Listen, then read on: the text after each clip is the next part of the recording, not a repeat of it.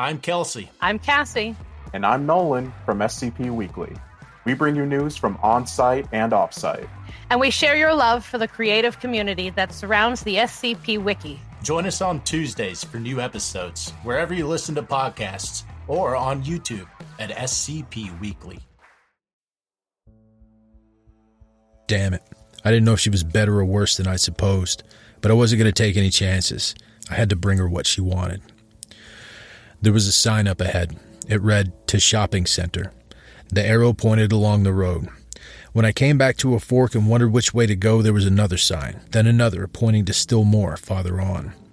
I followed them to the middle of the city, a big square with a park in the center and shops of all kinds rimming it. The only shop I was interested in said electrical appliances. I went in. A neat young salesman came up and politely asked me if he could do anything for me. I sounded stupid even to myself, but I said no, thanks. I'd just like to do a little browsing, and gave a silly, nervous laugh. Me, an actor, behaving like a frightened yokel. I felt ashamed of myself. He tried not to look surprised, but he didn't really succeed. Somebody else came in, though, for which I was grateful, and he left me alone to look around. I don't know if I can get my feelings across to you. It's a situation that nobody would ever expect to find himself in, so it isn't easy to tell what it's like, but I gotta try. Let's stick with the ancient Egyptian I mentioned a while back, the one ordered to sneak a mummy out of the Metropolitan Museum. Maybe that'll make it clearer. The poor guy has no money he can use, naturally, and no idea what New York's transportation system is like where the museum is, how to get there, what visitors to a museum do and say, the regulations he might unwittingly break, how much an ordinary citizen is supposed to know about which customs and such. Now add to the possible danger that he might be slapped into jail or an insane asylum if he makes a mistake, and you've got a rough notion of the spot I felt I was in. Being able to speak English doesn't make much difference. Not knowing what's regarded as right and wrong and the unknown consequences are enough to panic anybody. That doesn't make it clear enough. Well, look, take the electrical appliances in that store. That might give you an idea of the situation and the way it affected me. The appliances must have been as familiar to the people of that time as toasters and TV sets and lamps are to us. But the things didn't make a bit of sense to me, any more than our appliances would to the ancient Egyptian. Can you imagine him trying to figure out what those items were for and how they work? Here's some gadgets you can puzzle over. There was a light fixture that you put against any part of a wall. No screws, no cement, no wires even. And it held there and lit up, and it stayed lit no matter where you moved it on the wall. Talk about pin-up lamps. This is really it. Then I came across something that looked like an ashtray with a blue electric shimmer obscuring the bottom of the bowl. I lit my pipe. Others I passed had been smoking, so I knew it was safe to do the same, and flicked in the match. It disappeared. I don't mean it was swirled into some hidden compartment. It vanished. I emptied the pipe into the ashtray and that went too. Looking around to make sure nobody was watching, I dragged some coins out of my pocket and let them drop into the tray. They were gone. Not a particle of them was left. A disintegrator? I hadn't got the slightest idea. There were little mirror boxes with three tiny dials on the front of each. I turned the dials on one. It was like using three dial telephones at the same time, and a pretty girl's face popped onto the mirror surface and looked expectantly at me. Yes, she said, and waited for me to answer. I, uh, wrong number, I guess, I answered, putting the box down in a hurry and going to the other side of the shop because I didn't have a dim notion of how to turn it off. The thing I was looking for was on a counter, a tinted metal box no bigger than a suitcase, with a lipped hole on top and small undisguised verniers in the front. I didn't know I'd found it actually until I twisted a vernier and every light in the store suddenly glared, and the salesman came rushing over and politely moved me aside to shut it off. We don't want to burn out every appliance in the place, do we? he asked quietly. I just wanted to see if it worked all right, I said, still shaking slightly. It could have blown up or electrocuted me for all I knew. But they always work, he said. Uh, always? Of course, the principle's simple and there's no parts to get worn out, so they last indefinitely. He suddenly smiled as if he'd just caught the gist. Oh, you were joking. Naturally, everybody learns about the Dynapack in primary education. You were interested in acquiring one? No, no, the old one's good enough. I was just, well, you know, interested in knowing if the new models are much different or better than the old ones. But there haven't been any new models since 2073, he said. Can you think of any reason why there should be? I guess not, I stammered, but you never can tell. You can with Dynapacks, he said, and it would have gone on if I hadn't lost my nerve and mumbled my way out of the store as fast as I could. You want to know why? He'd asked me if I wanted to acquire a Dynapack, not buy one. I didn't know what acquire meant in that society. It could be anything from saving up coupons to winning whatever you wanted at some kind of lottery, or maybe working up the right number of labor units on the job, in which case he'd want to know where I was employed and the equivalent of Social Security and similar information, which I naturally didn't have, or it could just be fancy sales talk for buy-in. I couldn't guess, and I didn't care to expose myself any more than I had already. And my blunder about the Dynapack working and new models was nothing to make me feel at all easier. Lord, the uncertainties and hazards of being in a world you don't know anything about. Daydreaming about visiting another age may be pleasant, but the reality is something else again. Wait a minute, friend, I heard the salesman call out behind me. I looked back as casually, I hoped, as the pedestrians who heard him. He was walking quickly towards me with a very worried expression in his face. I stepped up my own pace as unobtrusively as possible, trying to keep a lot of people between us, meanwhile praying that they'd think I was just somebody who was late for an appointment. The salesman didn't break into a run or yell for the cops, but I couldn't be so sure he wouldn't. As soon as I came to a corner, I turned and ran like hell. There was a sort of alley down the block. I jumped into it, found a basement door, and stayed inside, pressed against the wall, quivering with tension and sucking air like a swimmer who'd stayed underwater too long. Even after I got my wind back, I wasn't anxious to go out. The place could have been cordoned off, with the police, the army, and the navy all cooperating to nab me. What made me think so? Not a thing, except remembering how puzzled our ancient Egyptian would have been if he got arrested in the subway for something everybody did casually and without punishment in his own time spitting. I could have done something just as innocent, as far as you and I are concerned, that this era would consider a misdemeanor or a major crime. And in what age was ignorance of the law ever an excuse? Instead of going back out, I prowled carefully into the building. It was strangely silent and deserted. I couldn't understand why until I came to a lavatory. There were little commodes and wash basins that came up to barely above my knees. The place was a school. Naturally, it was deserted. The kids were all through for the day. I could feel the tension dissolve in me like a ramrod of ice melting, no longer keeping my back and neck stiff and taut. There probably wasn't a better place in the city for me to hide. A primary school. The salesman had said to me everybody learns about the Dynapack in primary education. Going through the school was eerie, like visiting a familiar childhood scene that had been distorted by time into something almost totally unrecognizable. There were no blackboards, teachers' big desk, children's little desks, inkwells, pointers, globes, or books. Yet it was a school. The small fixtures in the lavatory downstairs had told me that, and so did the miniature chairs drawn neatly under the low, vividly painted tables in the various schoolrooms. A large, comfortable chair was evidently where the teacher sat when not wandering around among the pupils. In front of each chair, firmly attached to the table, was a box with a screen, and both sides of the box held spools of wire on blunt little spindles. The pools had large, clear numbers on them. Near the teacher's chair was a compact case with more spools on spindles, and there was a large screen on the inside wall opposite the enormous windows. I went into one of the rooms and sat down in the teacher's chair, wondering how I was going to find out about the Dynapack. I felt like an archaeologist guessing at the functions of strange relics he'd found in a dead city. Sitting in the chair was like sitting on a column of air that let me sit upright or slump as I chose. One of the arms had a row of buttons. I pressed one and waited nervously to find out if I'd done something that would get me into trouble. Concealed lights in the ceiling and walls began glowing, getting brighter, while the room gradually turned dark. I glanced around bewilderedly to see why, because it was still daylight. The windows seemed to be sliding slightly, very slowly, and as they did, the sunlight was damped out. I grinned, thinking of what my ancient Egyptian would make of that. I knew there were two sheets of polarizing glass, probably with a vacuum between the two to keep out the cold and the heat, and the lights in the room were beautifully synchronized with the polarized sliding glass. I wasn't doing so badly. The rest of the objects might not be too hard to figure out.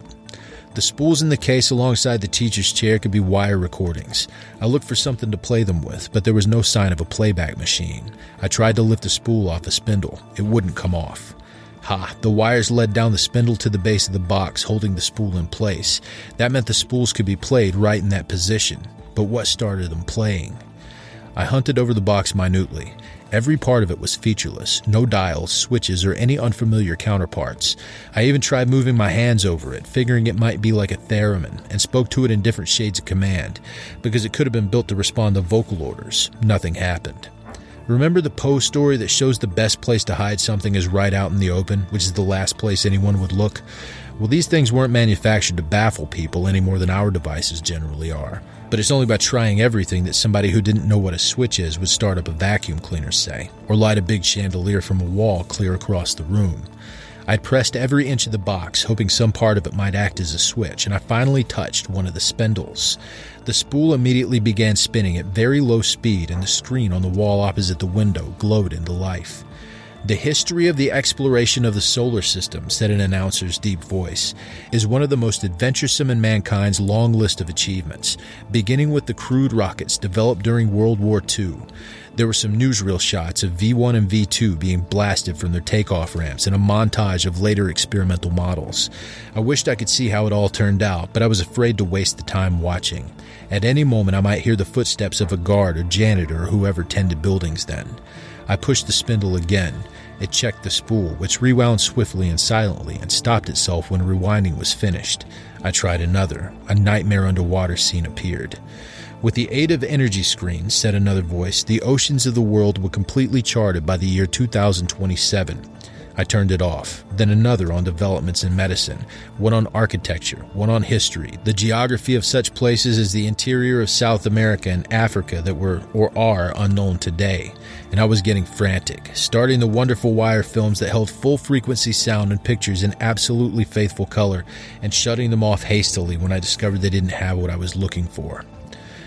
There were courses for children, but they all contained information that our scientists are still groping for, and I couldn't chance watching one all the way through. I was frustratedly switching off a film on psychology when a female voice said from the door, May I help you? I snapped around to face her in sudden fright. She was young and slim and slight, but she could scream loud enough to get help. Judging by the way she was looking at me, outwardly polite and yet visibly nervous, that scream would be coming any second. I must have wandered in here by mistake, I said, and pushed past her to the corridor, where I began running back the way I'd come. But you don't understand, she cried after me. I really want to help. Yeah, help, I thought, pounding toward the street door. A gag right out of that psychology film, probably, to get the patient to hold still, humor him until you can get somebody to put him where he belongs. That's what one of our teachers would do, provided she wasn't too scared to think straight. She found an old looking guy thumbing frenziedly through the textbooks in a grammar school classroom. When I came to the outside door, I stopped. I had no way of knowing whether she'd given out an alarm or how she might have done it, but the obvious place to find me would be out on the street, dodging for cover somewhere. I pushed the door open and let it slam shut, hoping she'd hear it upstairs. Then I found a door, sneaked it open, and went silently down the steps. In the basement, I looked for a furnace or coal bin or a fuel tank to hide behind, but there weren't any. I don't know how they got their heat in the winter or cooled the building in the summer. Perhaps some central atomic plant that took care of the whole city, piping in the heat or coolant in underground conduits that were let up through the walls, because there weren't even any pipes visible. I hunched into the darkest corner I could find and hoped they wouldn't look for me there. By the time night came, hunger drove me out of the school, but I did it warily, making sure nobody was in sight. The streets of the shopping center were more or less deserted. There was no sign of a restaurant. I was so empty that I felt dizzy as I hunted for one, but then a shocking realization made me halt on the sidewalk and sweat with horror. Even if there had been a restaurant, what would I have used for money? Now I got the whole foul picture. She had sent old people back through time on errands like mine, and they'd starve to death because they couldn't buy food. No, that wasn't right. I remember what I told Lou Pape. Anybody who gets hungry enough can always find a truck garden or a food store to rob. Only I hadn't seen a truck garden or a food store anywhere in this city. And I thought about the people in the past having their hands cut off for stealing a loaf of bread. This civilization didn't look as if it went in for such drastic punishments, assuming I could find a loaf of bread to steal, but neither did most of the civilizations that practiced those barbarisms. I was more tired, hungry, and scared than I'd ever believed a human being could get. Lost. Completely lost in a totally alien world, but one in which I could still be killed or starved to death. And God knew what was waiting for me in my own time in case I came back without the information she wanted, or maybe even if I came back with it. That suspicion made up my mind for me. Whatever happened to me now couldn't be worse than what she might do. At least I didn't have to starve. I stopped a man in the street. I let several others go by before picking him deliberately because he was middle aged, had a kindly face, and was smaller than me, so I could slug him and run if he raised a row. Look, friend, I told him, I'm just passing through town. Ah, he said pleasantly. And I seemed to have mislaid. No, that was dangerous. I'd been about to say I'd mislaid my wallet, but I still didn't know whether they used money in this era. He waited with a patient, friendly smile while I decided just how to put it. The fact is that I haven't eaten all day, and I was wondering if you could help me get a meal. He said in the most neighborly voice imaginable, I'll be glad to do anything I can, Mr. Weldon. My entire face seemed to drop open. You you called me Mr. Weldon, he repeated, still looking up at me with that neighborly smile. Mark Weldon, isn't it? From the 20th century? I tried to answer, but my throat had tightened up worse than on any opening night I'd ever had to live through. I nodded, wondering terrifiedly what was going on. Please relax, he said persuasively. You're not in any danger whatever. We offer you our utmost hospitality. Our time, you might say, is your time. You know who I am. I managed to get out through my constricted glottis. I've been doing all this running and ducking and hiding for nothing. He shrugged sympathetically. Everyone in the city was instructed to help you, but you were so nervous that we were afraid to alarm you with a direct approach. Every time we tried to, as a matter of fact, you vanished into one place or another. We didn't follow for fear of the effect on you. We had to wait until you came voluntarily to us. My brain was racing again and getting nowhere. Part of it was dizziness from hunger, but only part. The rest was plain fright and confusion. They knew who I was. They'd been expecting me. They probably even knew what I was after, and they wanted to help. Let's not go into explanations now, he said, although I'd like to smooth away the bewilderment and fear on your face. But you need to be fed first. Then we'll call in the others, and I pulled back. What others? How do I know you're not setting up something for me that I wish I hadn't gotten into? Before you approached me, Mr. Weldon, you first had to decide that we represented no greater menace than May Roberts. Please believe me, we don't. So he knew about that too. All right, I'll take my chances. I gave in resignedly. Where does a guy find a place to eat in this city? It was a handsome restaurant with soft light coming from three dimensional, full color nature murals that I might mistakenly have walked into if I'd been alone. They looked so much like gardens and forests and plains. It was no wonder I couldn't find a restaurant or food store or truck garden anywhere. Food came up through pneumatic chutes in each building. I've been told on the way over, grown in hydroponic tanks in cities that specialized in agriculture, and those who wanted to eat out could drop into the restaurant each building had. Every city had its own function. This one was for people in the arts. I liked that. There was a glowing menu on the table with buttons alongside various selections. I looked starvingly at the items, trying to decide which I wanted most. I picked oysters, onion soup, breasted guinea hen under plexiglass, and was hunting for the tastiest and most recognizable dessert when the pleasant little guy shook his head regretfully and emphatically. I'm afraid you can't eat any of those foods, Mr. Weldon, he said in a sad voice. We'll explain why in a moment. A waiter and the manager came over. They obviously didn't want to stare at me, but they couldn't help it. I couldn't blame them. I'd have stared at somebody from George Washington's time, which is about what I must have represented to them. Will you please arrange to have the special food for Mr. Weldon delivered here immediately? The little guy asked. Every restaurant's been standing by for this, Mr. Carr, said the manager. It's on its way. Prepared, of course. It's been ready since he first arrived. Fine, said the little guy Carr. It can't be too soon. He's very hungry. I glanced around and noticed for the first time that there was nobody else in the restaurant. It was past the dinner hour, but even so, they're always late diners. We had the place all to ourselves, and it bothered me. They could have ganged up on me, but they didn't. A light gong sounded, and the waiter and manager hurried over to a slot of a door and brought out a couple of trays loaded with covered dishes. Your dinner, Mr. Weldon, the manager said, putting the plates in front of me and removing the lids. I stared down at the food. This, I told them angrily, is a hell of a trick to play on a starving man.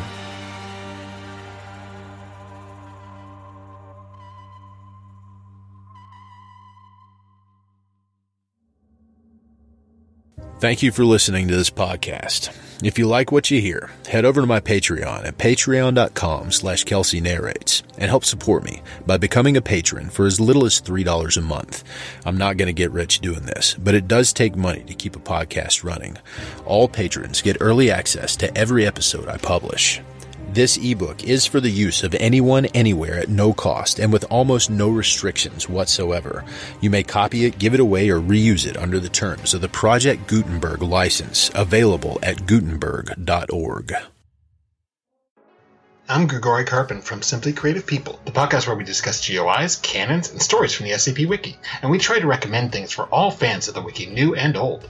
Look for us on Spotify, Google Podcasts, Stitcher, and Apple Podcasts. Visit the show page at anchor.fm slash simply dash creative dash people or follow us on Twitter at S-I-M-C-R-E-A-T.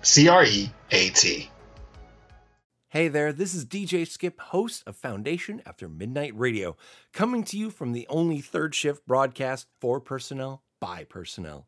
Be sure to tune in wherever you listen to podcasts to not miss out on containment news and community announcements from within the Foundation.